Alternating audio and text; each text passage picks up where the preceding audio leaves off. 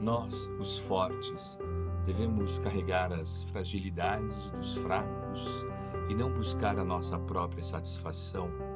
Romanos capítulo 15, versículo 1. Vós, entretanto, com que objetivo adquire o homem a noção justa da confiança em Deus? Para furtar-se à luta e viver aguardando o céu?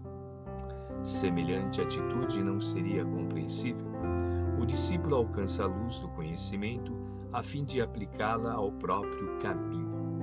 Concedeu-lhe Jesus um traço do céu para que o desenvolva e estenda através da terra em que pisa.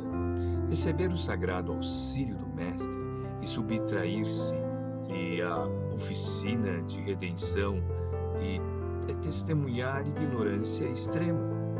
Dar-se a Cristo é trabalhar pelo estabelecimento do seu reino.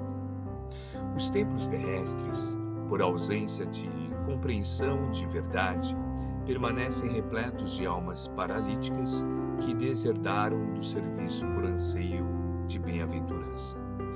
Isso pode entender-se nas criaturas que ainda não adquiriram o necessário senso da realidade.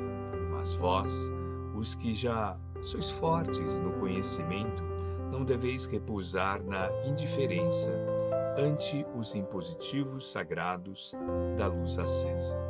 Pela infinita bondade do Cristo, em vosso mundo íntimo. É imprescindível tome cada um os seus instrumentos de trabalho, na tarefa que lhe cabe, agindo pela vitória do bem, no círculo de pessoas e atividades que o servem muitos espíritos doentes nas falsas preocupações e na ociosidade do mundo poderão alegar ignorância. Vós, entretanto, não sois fracos, nem pobres, na misericórdia do Senhor.